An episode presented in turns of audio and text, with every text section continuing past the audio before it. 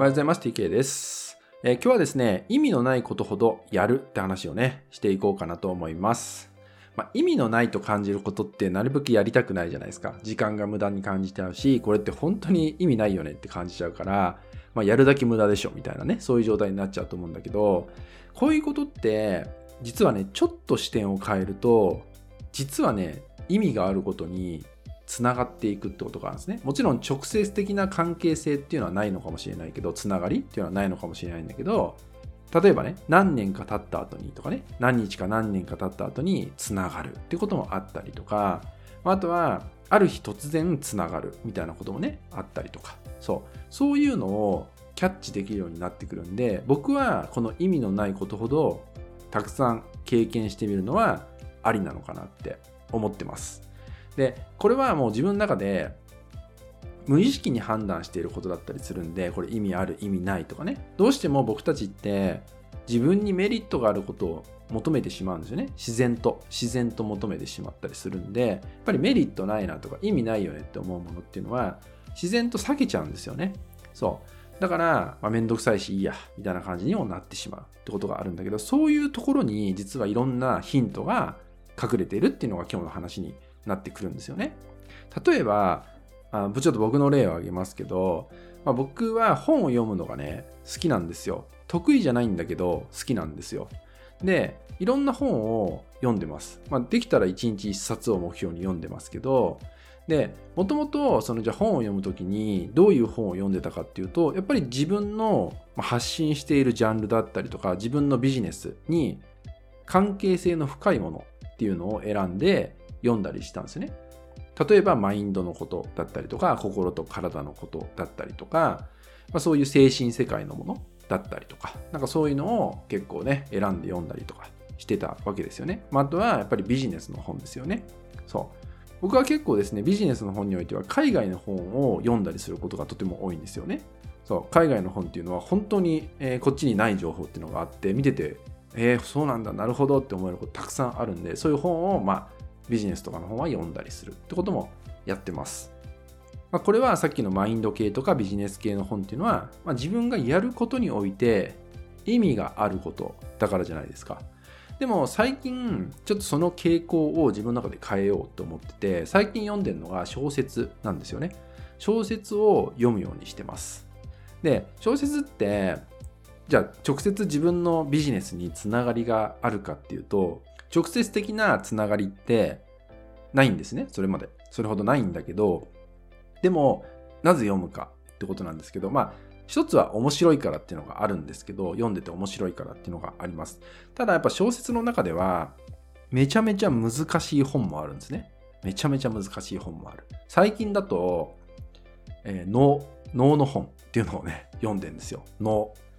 非常に難しいです。難しすぎて意味がわからない。ぐらい難しい。僕にとってはですよ。難しいっていうのがあってまあこれ読み切れんのかなぐらいの勢いで今読んでたりするんですけどでも読んでるんですよ。でなんで読むか。そうやってね直接的な自分のやりたいことビジネスつながりがない本っていうのを、えー意識して読んでるかっていうとですねこの小説って独特で面白いなって、えー実際に読んでみて思ったことがあるんですけどそれは例えば小説哲学の小説とか読んでると言葉が難しかったりするんだけどめちゃめちゃ具体的なことを書かれてるんですね。めちゃめちゃ具体的なこと。でそうすると本を読んでてあなたも必ず経験してることあると思うんだけど読んでる途中に自分自身と会話をしてることがたくさんあるんですよ。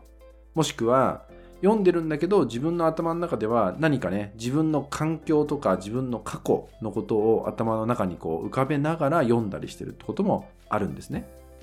あとはさっきの脳の本じゃないけどなんだこれ意味わかんないな難しすぎるでしょうとかあこういう意味なんだみたいなねそういう自分との対話っていうのも読みながらしていたりするってことなんですよね。この一連の考えるっていうことがつながっていくってことなんですよ。読んでてあなるほどって思ったりとか分かんないな難しいな何なんだろうこれって思うこと。その考える自分で問いを持つ力。これ考える力ってやつですけど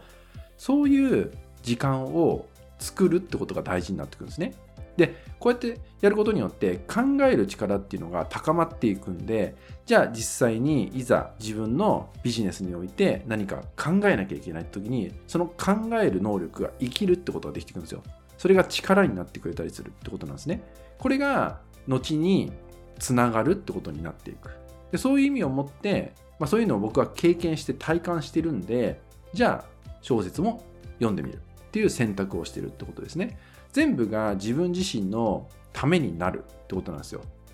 でもそれを知らないと一見今はこれ意味ないよね今の自分にとっては必要ないよねってただ判断しちゃってまた時間ができたら余裕ができたら読めばいいやみたいな状態になっちゃうわけですよ。でもそうじゃないんですよね。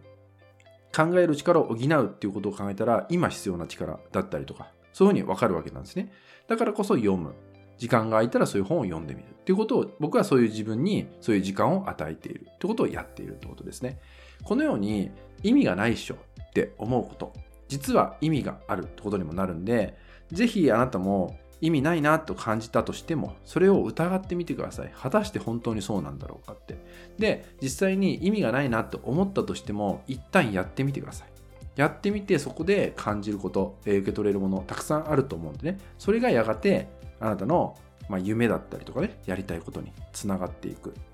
どんな形かはわからないけど、つながるってことがね、できてくるかなと思うので、えー、まあ今は本の話を今日はメインにしちゃったけど、それ以外のことでもね、日常の中で意味のないことほど手をつけてみるってことをね、ぜひやっていただけたらなと思います。はい、引き続きですね、LINE 登録、メルマガ登録で特典をプレゼントしております。そちらもご登録いただけると嬉しいです。それでは本日は以上になります。最後までご視聴いただきましてありがとうございました。